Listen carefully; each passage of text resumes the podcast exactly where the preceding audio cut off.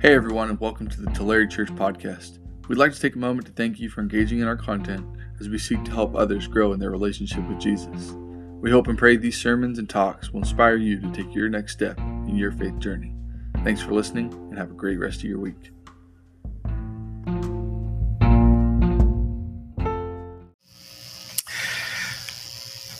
So, I want to look this morning at the walls of Jericho. If you want this afternoon, if you have the time, and you'll go back to chapter six, you can read a lot. That's just chapter two through chapter six is a great chunk of scripture to look at. All right. We only need to know one important fact when we come to the walls of Jericho. And that is, is it really possible for those walls to fall down?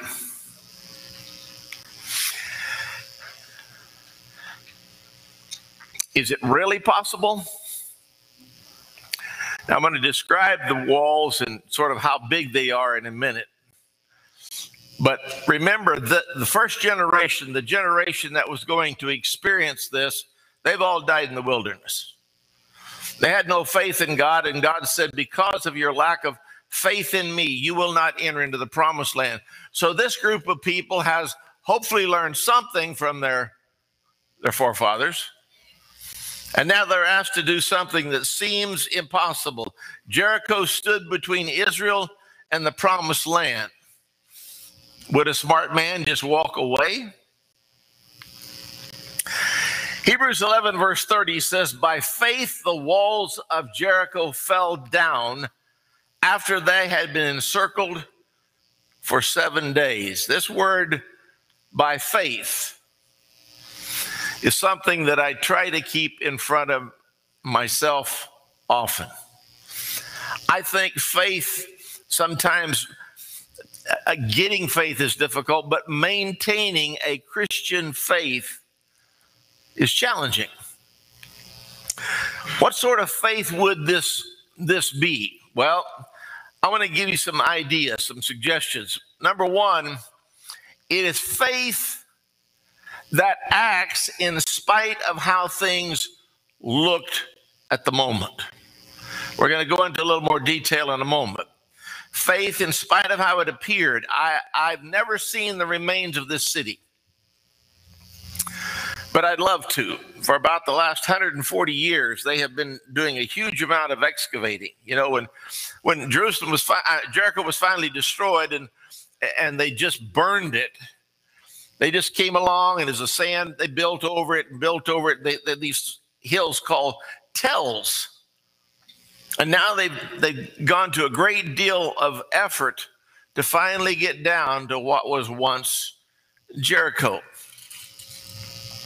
The Canaanites built this city as a gateway to protect the trade routes into their land. It's hard to see unless you have a map of Israel. This was the promised land, the, the area that God promised Abraham. When the Israelites are coming out of Egypt, they have one of two ways to get to the promised land. One is by the coast, the way of the sea.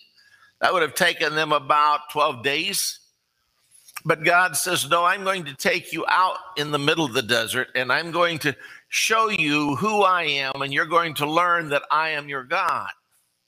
Now, when they come, when it comes time to enter into the promised land, they're coming out of uh, of the desert and they're moving across the the the Sea of the Jordan. Now, it, the river. It doesn't look like much now, but in that day it was huge, a lot of rolling water, and so as soon as they get across that water, the first thing they're going to face is the city of Jericho. What was Jericho to Joshua? How did how did Joshua view this city? Number 1, it was pagan in its belief. Uh, we don't have time to go into all of it, but it was the antithesis of what God wanted for his people. Number two, it was a, st- a city of strategic importance. As long as that city remained, Israel would never fully conquer the land. Number three, it seemed like humanly you could not attack and take the city. And then God wanted it removed from the land. God doesn't just want partial, He doesn't want sort of conquered. He wants it totally conquered and removed from the land. When the first group was, was heading out, God said this When the Lord your God brings you into the land that you are entering to take possession of it, and clears away many nations before you the Hittites, Girgashites, Amorites, Canaanites, Perizzites, Hivites, and the Jebusites, seven nations more numerous and mightier than yourselves. And when the Lord your God gives them over to you and you defeat them, then you must devote them to complete destruction. You shall make no covenant with them, you shall show, show them no mercy. So, anytime you read in the text later that after the walls fell down, everything was devoted to God, they took the silver and gold and put it in the tabernacle. But everything else was destroyed man, woman, child, etc. We're going to cover why this is was so important to God in a moment. The first thing they're going to confront in the promised land is unbelief, pagan belief. That was just totally different from anything they've ever run onto. The Canaanite root had its emphasis upon idolatry and immorality. If you can imagine, well, you can. In today's world, we live in a world in which there is idolatry and immorality. Remember, anything that you worship is your idol. The psalmist will say this later they did not destroy the peoples as the Lord commanded them, but they mixed with the nations and learned to do as they did. What's their, what are they doing? Things that are immoral. They served their idols, which became a snare to them. They sacrificed their sons and daughters to the demons. They poured out innocent blood, the blood of their sons and daughters, whom they sacrificed to the idols of Canaan, and the land was polluted with blood. I, I, know it's been 40 years because the first generation had to die before the second generation could go in. But they were, re, they were told repeatedly when you go into this land, do not mix with that group, do not make covenants with that group. Why? Because you believe this and they believe something that's totally opposite. They're incompatible. There was a military component, but there was also a spiritual component to Jericho. We're going to look at this a little bit more. Obviously, the military component is how things came down. But the, the spiritual component is really significant. It is the fact that they believed everything that God told the children of Israel don't believe, don't get involved in it. Hear, O Israel, you are to cross over Jordan today and to go to dispossess nations greater, greater and mightier than yourselves. Cities great, fortified up to the heavens. The archaeologist Bryant Wood describes the, the walls of Jericho this way. He says it was surrounded by a stone retaining wall at the base. The retaining wall was about 12 to 15 feet high. On top of that was mud and brick, a wall six feet thick and about 20 to 26 feet high. And then on top of that was a crest or an embankment around 46 feet. Richard, I don't have my calculator, but it's somewhere around 80 feet tall and 60, 60 feet, six feet thick. Some say, say it was even bigger, but this is the best that they can guess. So when Israel comes to see this city and to take it on, this is what they're up against. The Israelites, as they march around that city on a daily basis, are going to see something about 80 feet tall as they march around this city. Second point I want to make is that faith follows a very unanticipated path. Have you noticed that in your life with faith?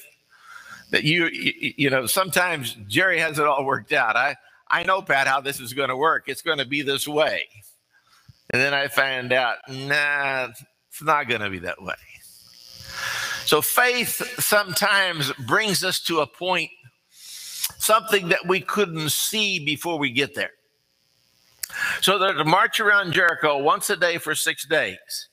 March with the Ark of the Covenant. priest seven, uh, put the seven priests in front of the ark. Have the priests blow the ram's horn as they marched on the seventh day, the seventh time they're going to shout. So I don't know what the next slides are, but here's what I want us to remember God says, I want you to march around this city, a big city. I want you to march around it. And I want the priests and another group, I slipped my mind, but I want them to blow this ram's horn, this shofar. But I don't want anyone else crying out or making any noise. By the way, in the text that was read earlier, do you find it strange that Rahab had the faith that she did? I find it amazing to me. It's like the centurion and other people that I find in there. Now, the Israelites had what? They had a they had a God who enabled them to have a reputation. So they march around it and they're quiet. Now, if you've crossed the Jordan and you're marching around the city and you're inside Jericho, what are you thinking the first day? Uh oh. We've heard about you guys, and you're finally here. But they march around the city, they blow the horns, and then they go home. Next day, they come back, march around the city, constantly blowing the horns, and then they go home. They repeat that, the text, the text says, for six days. Then the people shout, they blow the horns, and the walls come down. They enter the city and they conquer the city. If I were a doubter, and I might have been like, if I were a doubter, like 80 feet, I don't see this working out well. But suddenly the walls are gone. How would you feel inside? Like, maybe I should have had more faith to start with. Maybe I should have bolstered this along the way, or maybe you believed it and this hallelujah, this worked. Follow God. A few more details to the plan. He instructs them to be silent. All right, I've covered all of this. Um, marching plus horns plus shouting equals what? A lot of noise. But nothing, nothing much takes place. Faith gives victory. Now, I, I, didn't define this, but faith in Hebrews chapter 11, verse 1 faith is being sure of what you hope for, certain of what you haven't seen. Faith is the substance of things hoped for, the evidence of things not seen. Verse 6 of Hebrews chapter 11 says, Without faith, it's impossible to please God.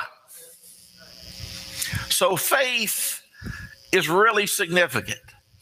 I hope as you read through the Bible, and maybe you're reading through it this year, as you're reading for different po- points, notice how many times faith comes up. What's involved? The Lord said to Joshua, See, I've given Jericho into your hand and its kings and mighty men of valor. Now, if you go back and look at the text, in verse 2, Perry, they haven't even started the battle. And yet God speaks of in the past tense, I have given you the city and the king and the mighty men. Does that would that hit you strange? I, am trying to put ourselves into some kind of when I'm reading this, I have to try to say, well, if I was there, what would be going on? Now, I would hope I would be one of the people of faith who would say, this is a done deal.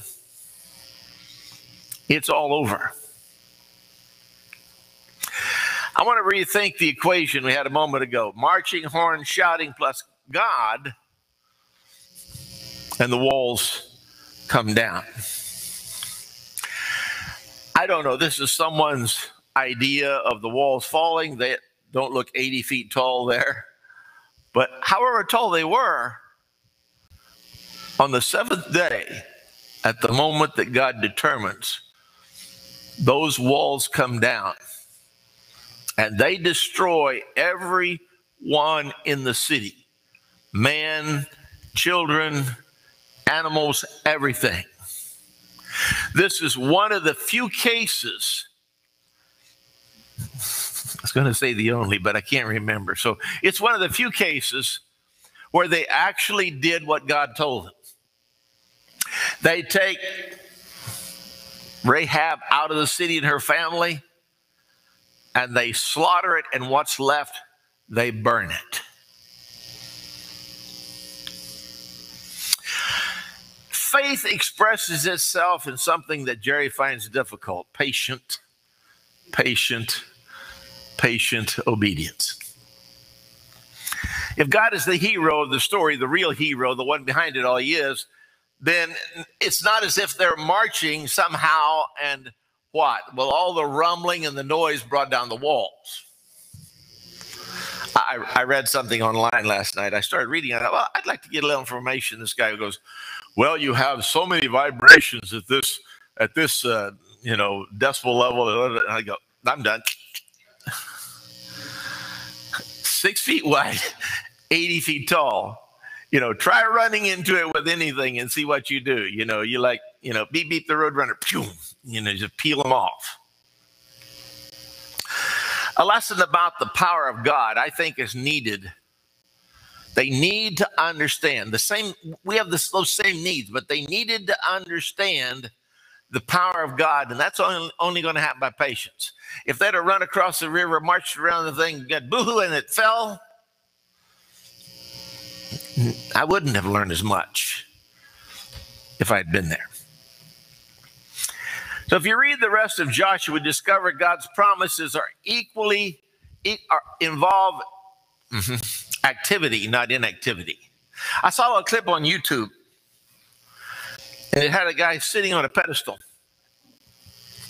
And a lady came walking by, and she's got her cane, and she trips, and as she trips, she kind of throws her cane, and she says to the young man, Can you get my cane? And he says, Yes. And he doesn't move. So the lady, you know, she slowly makes her way over. And just as she picks up the cane, whoompa, piano falls right where she was standing. And she said to the young man, Thank you. And he said, You're welcome. And the point of the stupid thing was sometimes you don't need to do anything. that church doesn't work in the realm of God. Diligent preparation they made, careful discipline, patient repetition, complete obedience, intentional compassion. They told Rahab, You hang out this cloth and you and your family will be spared. And they were.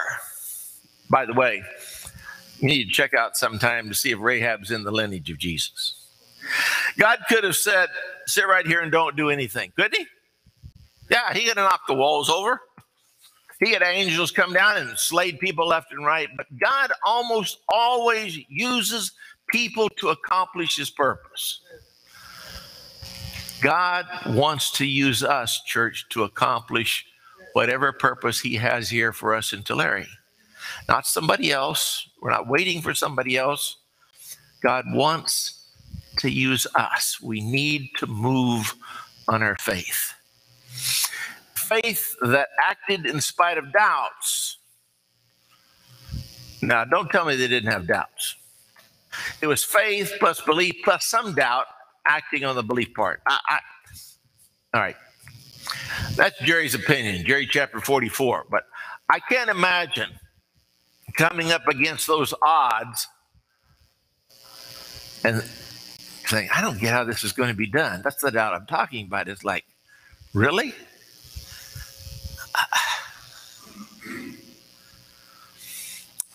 So, if we, as we're trying to accomplish something that we believe that God wants us to fulfill, we need to act on that part of our faith that is consistent with God's plan. If you go somewhere for help, you need to what? You need to believe they can help you. If you go to the doctor, you need to believe that the doctor can help you. If you go for counseling, you need to believe the counselor can help you. If you get in an elevator, you got to believe it'll hold you. I didn't have a picture of a Russian elevator, I'd have brought it. Samantha, you remember that? You get in a Russian elevator and the doors are closed and it says, Four people only enter at risk of your life. And a bunch of Americans came over and they asked us what it meant. And I told them, Four people enter at the risk of your life. And how many do you think Americans got on the elevator? Six. and we got up to about I don't know. It, mm. And I hated what was going to come next. There's a little button on there, and you can call for help. And so we did. And the first thing the lady said was, Guess what? How many of you are in the elevator? Yanya Ruski is what I want to tell her. I don't understand Russian, but I had to say six.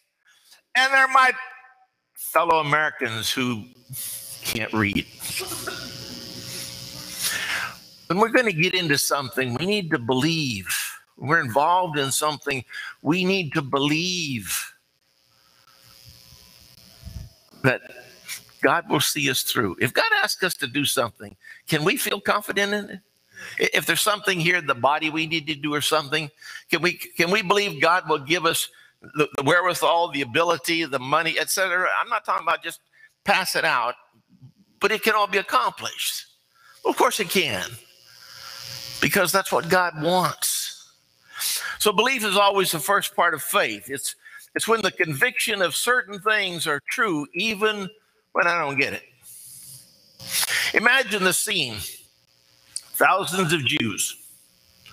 You know, somewhere between two and three million came out of Egypt.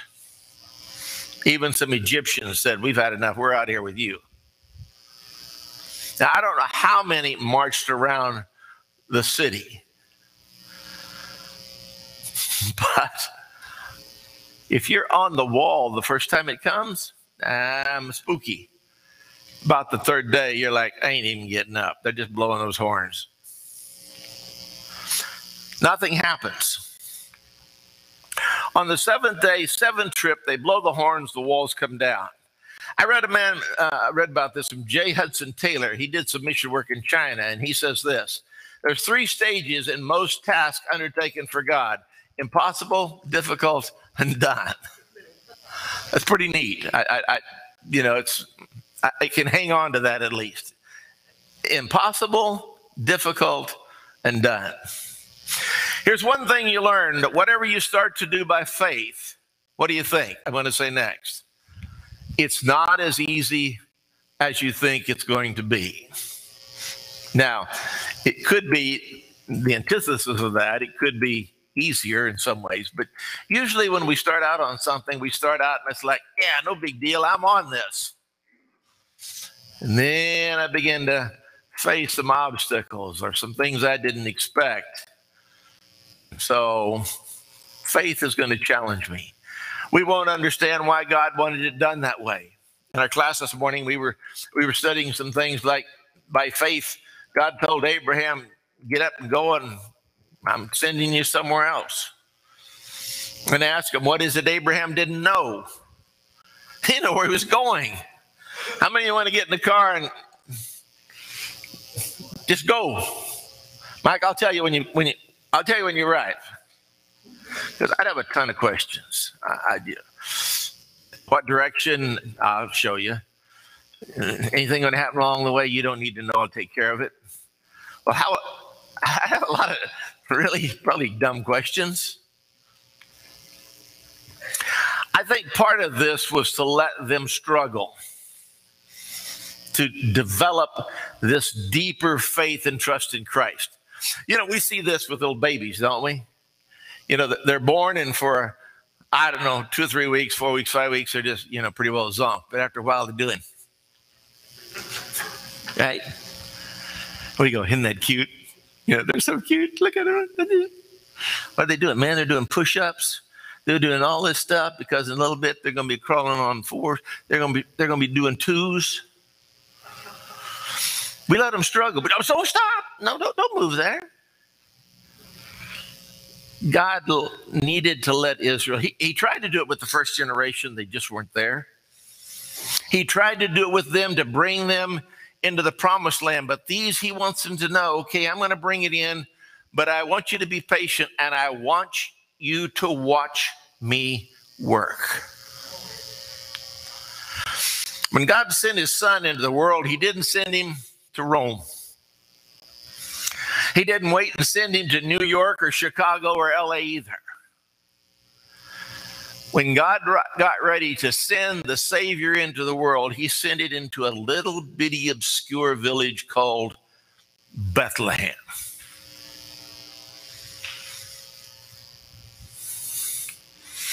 It's easier for the world to see his power this way, isn't it?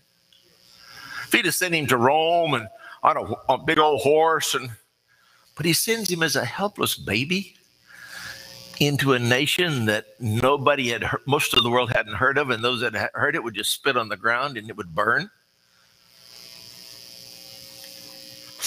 The real battle of Jericho wasn't with the Canaanites. The real battle of Jericho was with the hearts of the people that God wanted to develop faith in. Remember the name Joshua, what it means? God saves. In the Greek, it means Jesus. Do we have any walls we need to conquer? Do we have any obstacles that we need to overcome? You know, in our life group, by the way, life group, Wayne's wife, Wayne's wife group, Wayne's life group is meeting at our house tomorrow night. But we, we are going to try to do something. We're going to we'll tell you it's a secret. We can't tell you today. But we need to conquer some things, and we're kind of determined we're going to do some things differently than we've done in the past. Maybe maybe God will bless us in this endeavor. So what's the key to all of this? Hebrews 12, and I'm not going to read it all in this passage, but looking to Jesus, the founder and perfecter of our faith. Now, stay with me because I want to read two through six, I think it is, in the Message Bible. Keep your eyes on Jesus, who both began and finished the race we're in. Study how he did it.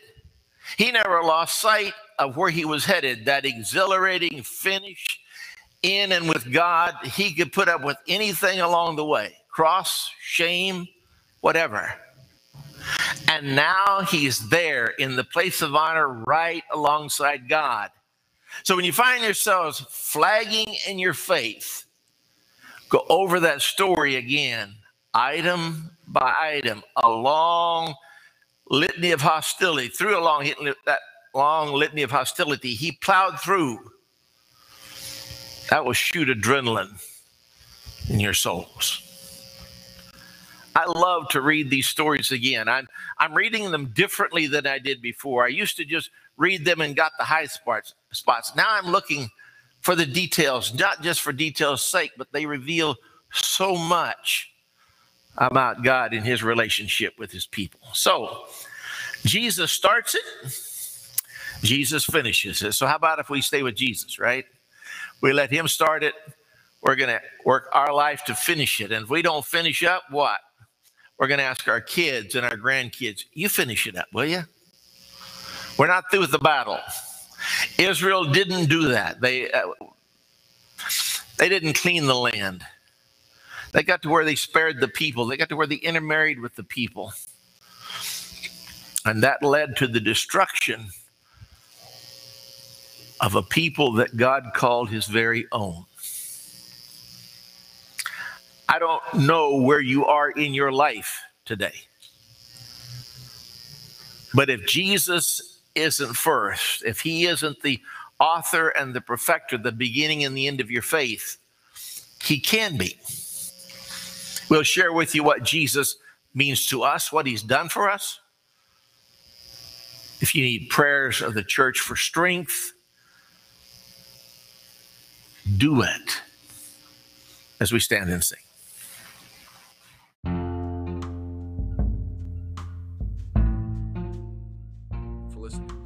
Church podcast. If you have questions, feel free to send us a text at 559 234 4883, drop us an email, or reach out to us on our Instagram or Facebook page at tulare.church. Have a great rest of your week and God bless.